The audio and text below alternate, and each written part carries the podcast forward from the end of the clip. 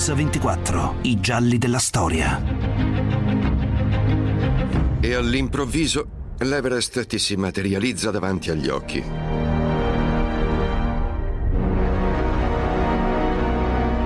Sono rimasto senza fiato. Può capitare che intere generazioni di una stessa famiglia seguano il richiamo della montagna, ma non con questo slancio. Il fatto che Günther Oskar Dierenfurt abbia organizzato queste spedizioni internazionali ad altissimi livelli e che diversi anni dopo anche suo figlio abbia guidato delle spedizioni sull'Everest con lo stesso spirito rappresenta un caso davvero unico. Non ne conosco altri. Questa sì che è vera passione.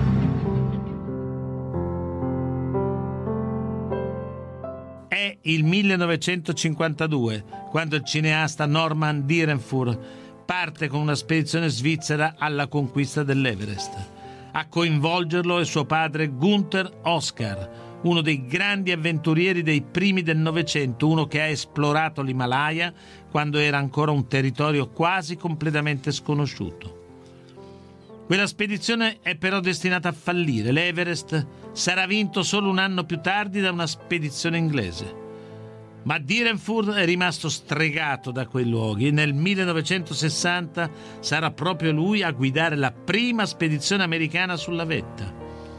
Noi oggi a Mix24 racconteremo la storia straordinaria di questa famiglia e il coraggio, la passione e la tenacia che hanno contraddistinto per conquistare il terzo polo, l'Himalaya. E sarà lo stesso Dierenfurt a raccontare la sua storia con il commento di Reinhold Messner. Il fine ultimo di questa passione è l'Himalaya, la catena montuosa più alta del mondo. Un territorio inospitale fatto di roccia e ghiaccio. 14 vette oltre gli 8.000 metri, il terzo polo. Negli anni 30, Günther Oskar Dierenfurt e sua moglie Hetty organizzano due grandi spedizioni per scalare l'Himalaya. Nessuno ha mai conquistato queste vette colossali prima d'ora. I loro successi sono pietre miliari nella storia dell'alpinismo. L'obiettivo è il Kanchenjunga. Ancora non si sa se sia la seconda o la terza vetta più alta del mondo. È una spedizione verso l'ignoto. Dierenfurt è stato il primo a scalare gli 8000 metri, ha riunito i migliori alpinisti del panorama internazionale ed è partito con loro per l'Himalaya. Riuscite a immaginarvelo? Quelle persone si conoscevano a malapena, sapevano solo quali fossero le abilità gli uni degli altri. Stiamo parlando di persone che non erano solo straordinari scalatori, ma anche menti eccelse, grandi geografi, cartografi. In loro, se vogliamo, l'intellettuale si incontrava con l'alpinista. Quando i miei genitori si sono sposati nel 1911, hanno iniziato a progettare il loro futuro insieme.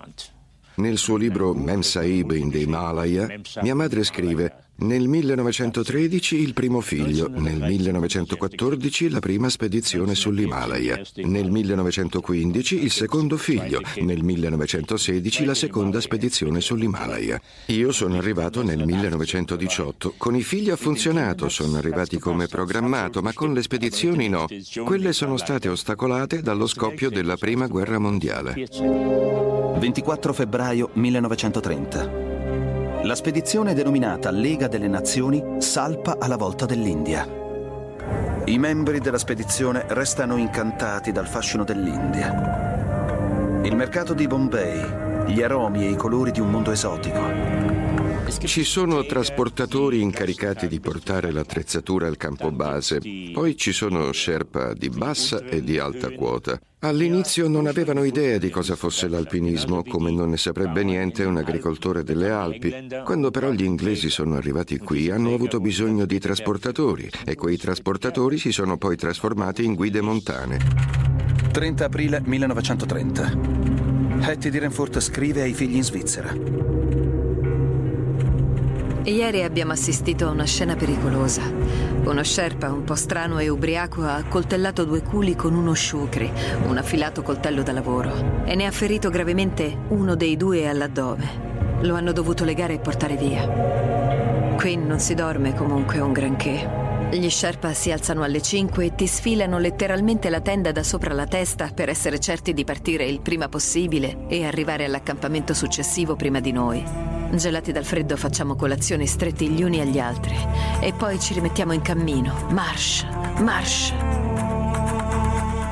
Primo maggio 1930. La spedizione giunge ai piedi del Kanjejunga. Per arrivarci ci sono volute quattro settimane. Mettendo a repentaglio la propria vita, Charles Duvanel riprende un'enorme valanga. Uno degli Sherpa viene travolto. Il tragico avvenimento cambierà il corso della spedizione. Dopo l'incidente sul Kangchenjunga, Direnfurt si era già detto pronto alla ritirata. Quando si è reso conto che quella parete era troppo difficile, ha deciso di scalare il Johnson Peak. Anche quella è una cima difficile, alta 7000 metri. Dal campo base di Pang Pema inizia l'arrampicata su una cima che si trova dietro un alto Da sola, Hattie Direnfurt riesce a risalire il valico di 6.180 metri con un gruppo di 20 Sherpa.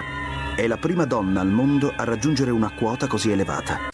Mio padre ha avanzato la teoria, poi accettata da tutti i geologi, che l'Himalaya fosse una catena giovane e che stesse ancora crescendo. Oggi è un fatto assodato, ma è stato mio padre a dimostrarla durante la spedizione del 1930. Stiamo lasciando il campo base sul lago glaciale e ci prepariamo a sferrare l'offensiva contro il Jogsong Peak. Il mattino è splendido, l'umore è dei migliori. La squadra ormai collaudata procede con precisione meccanica. La preparazione impeccabile inizia a dare i suoi frutti. Tutto fa pensare che l'ascesa sarà un successo. Qualche precedente esperimento fai da te, in una camera da vuoto, Direnfurt ha già fatto l'esperienza virtuale degli 8000 metri e si è dovuto arrendere all'uso dell'ossigeno. Sulla strada verso il Johnson Peak, per respirare ad alta quota, Direnfurt ricorre a uno speciale apparecchio. Il suo sogno è finalmente a portata di mano. L'8 giugno 1930. La vetta.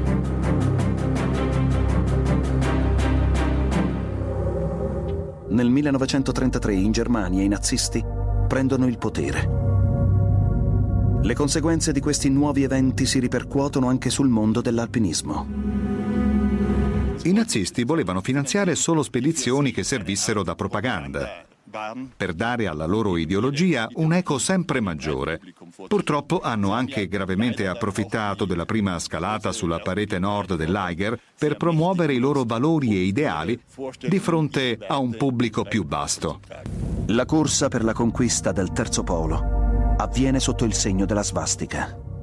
C'era Paul Bauer con il suo club alpinistico accademico. Alla fine della prima guerra mondiale ha appeso al chiodo il fucile, diciamo così, e ha imbracciato la piccozza, conquistando le montagne con la stessa filosofia con cui aveva combattuto in guerra.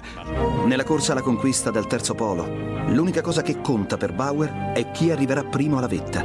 C'era una società tedesca che aveva una nuova tecnica del suono, si chiamava India Tone, e quando si è presentata l'opportunità di una spedizione in India per girare un lungometraggio, hanno pensato che fosse una buona occasione. Così hanno deciso di finanziare la spedizione. Al film prendono parte anche gli alpinisti. Direnfurt interpreta se stesso. L'obiettivo della spedizione internazionale è il Gasherbrum 1, o picco nascosto a quota 8068 metri. Dinenfurt è il primo nella storia a tentarne l'ascesa. Con un mese di ritardo sul previsto il gruppo arriva finalmente al campo base, ma il peggio deve ancora arrivare. La spedizione è sfortunata. Dalla Germania nazista la sete di potere di Hitler arriva fino in Himalaya, un fatto che l'esperto capo spedizione non poteva prevedere. Mentre il lungometraggio Il demone dell'Himalaya finisce in rovina, i Direnfurt scalano con successo il Queen Mary Peak. Hattie Direnfurt è la prima donna ad aver raggiunto una vetta di 7500 metri. Conserverà questo primato per vent'anni. Nel 1935 le rovinose condizioni della famiglia spingono Hattie Direnfurt ad emigrare in America, dove terrà una serie di conferenze nel tentativo di rimpinguare il patrimonio di famiglia. Lo straordinario successo arriva inaspettato. Mia madre fu ricevuta alla Casa Bianca dal presidente Roosevelt al municipio di New York. Veniva chiamata ovunque e ovunque andasse veniva applaudita e questo l'ha aiutata molto a livello personale. Fino ad allora era stata solo la moglie di mio padre, la moglie del professore. Nell'estate 1937 Norman Derenfort accompagna il padre in una grossa escursione. L'obiettivo è attraversare l'intera catena del Monte Bianco, un'impresa ambiziosa. Gunther Oscar Derenfort capisce molto bene perché la moglie vuole che tutta la famiglia la raggiunga in America. Al tramonto, la spedizione arriva sulla vetta del Monte Bianco, il punto più alto delle Alpi. È tardi, ma questa sarà l'ultima volta che padre e figlio si troveranno insieme a quote così alte, l'ultima volta che saranno tanto vicini. Mio padre aveva la stoffa dell'alpinista abile ed esperto. Non andava mai troppo in fretta, i suoi passi avevano sempre la stessa cadenza. Anche quando saliva era molto attento. Controllava sempre tutto, si accertava che la roccia fosse sicura e che il punto d'appoggio fosse buono. Io mi sentivo assolutamente al sicuro con lui.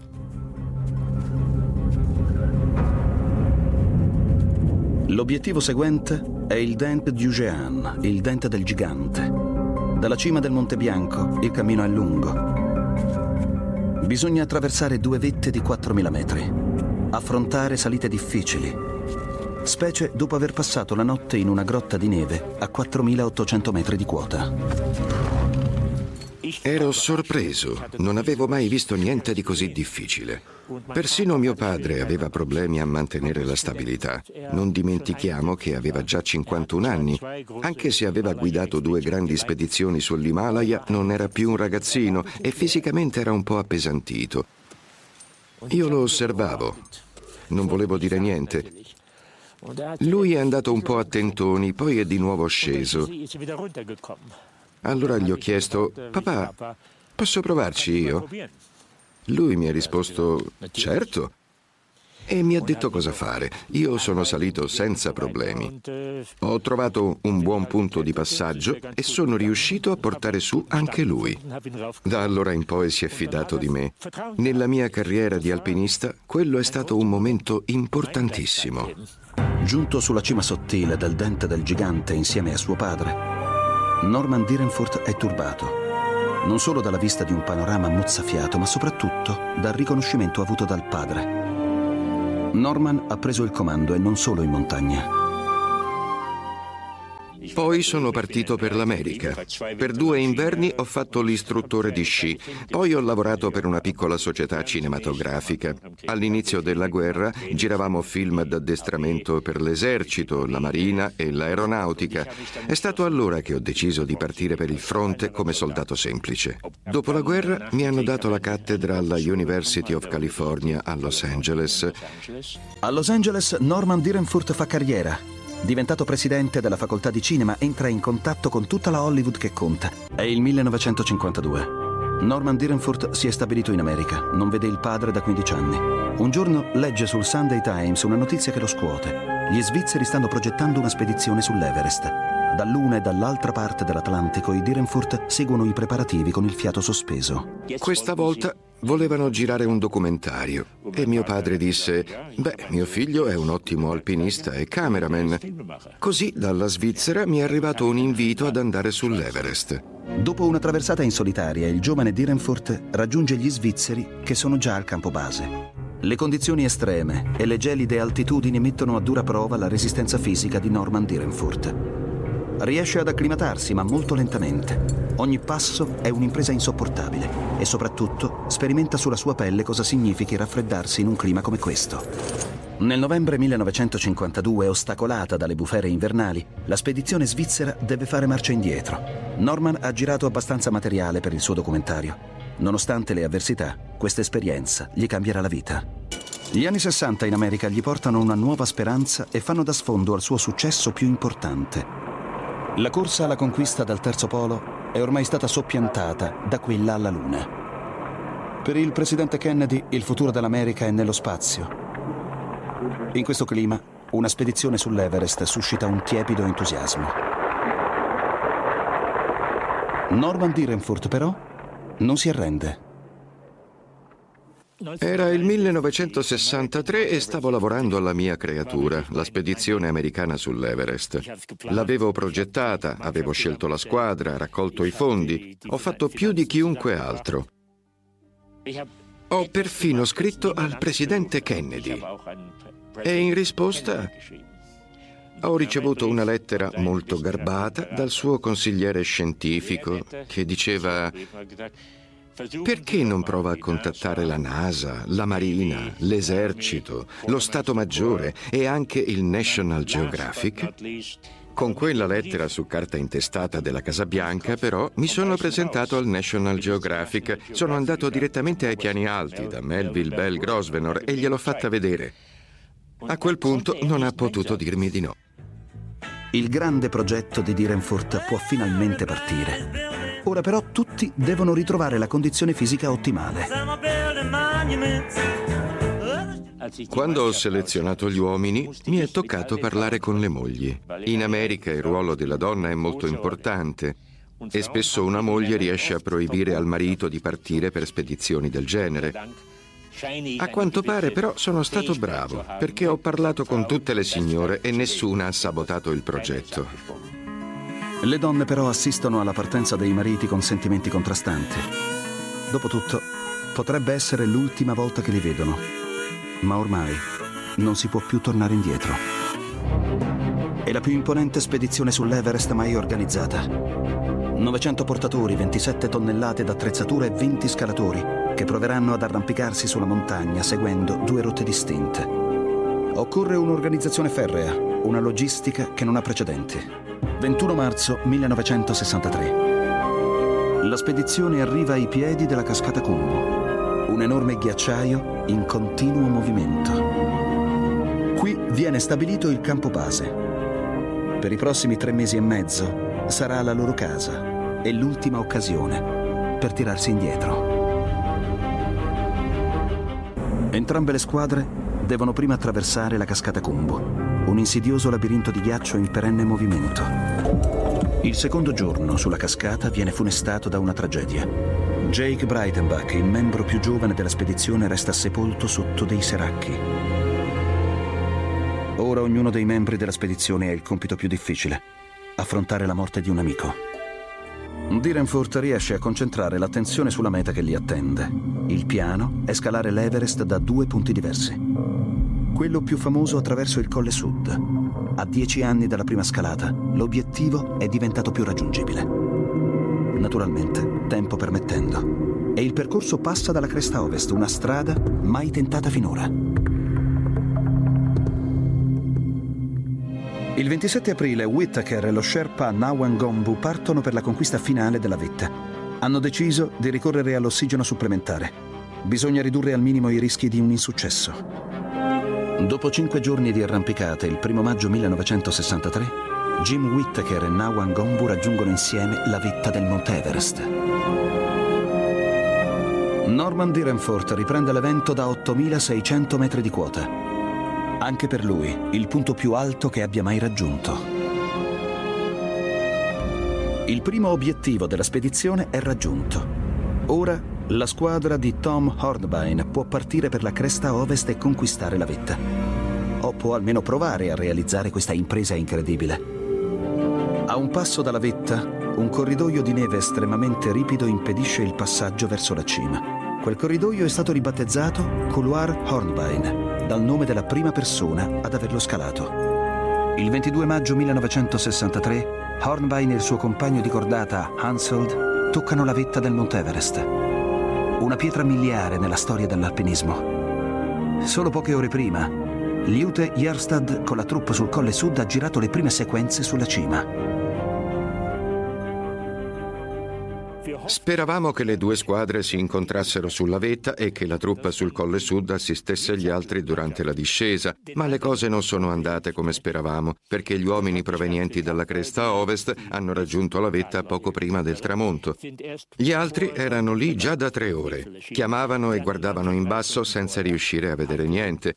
Così si sono detti, evidentemente non ce l'hanno fatta, e hanno iniziato la ridiscesa. Fisicamente erano molto provati, esausti. Quando Willy Unsold e Orbein hanno raggiunto la vetta verso le sei e mezza del pomeriggio, hanno notato le tracce lasciate dagli altri e le hanno seguite. Nel frattempo è calata la notte. Gli altri, sempre più acciaccati, si erano fermati e tutti e quattro si sono accampati a 8500 metri di quota senza sacchi a pelo né tende. Niente di niente. E sono sopravvissuti, anche se due di loro hanno perso tutte le dita dei piedi.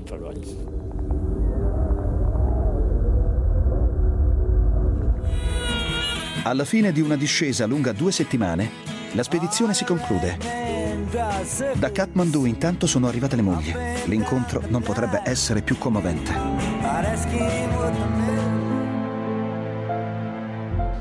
Nel 1971 Dierenfurt prova ad eguagliare il suo precedente trionfo, ma la spedizione non va bene. Durante una bufera l'indiano Hars Bauguna perde la vita. Bisognerà aspettare una settimana perché la bufera finisca e si possa recuperare il corpo dell'alpinista. L'impresa si conclude con il senso di impotenza e delusione che il tragico avvenimento ha provocato in tutti i partecipanti. Ma la passione per la montagna di Dierenfurt non si è esaurita e rivive nei suoi racconti, tramandati ad alpinisti più giovani e volenterosi. Ancora la voce di Reinhold Messner. Può capitare che intere generazioni di una stessa famiglia seguano il richiamo della montagna, ma non con questo slancio.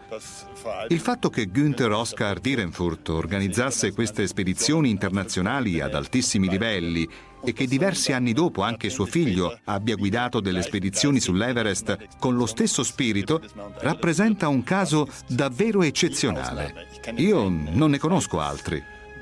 Questa sì, che è vera passione.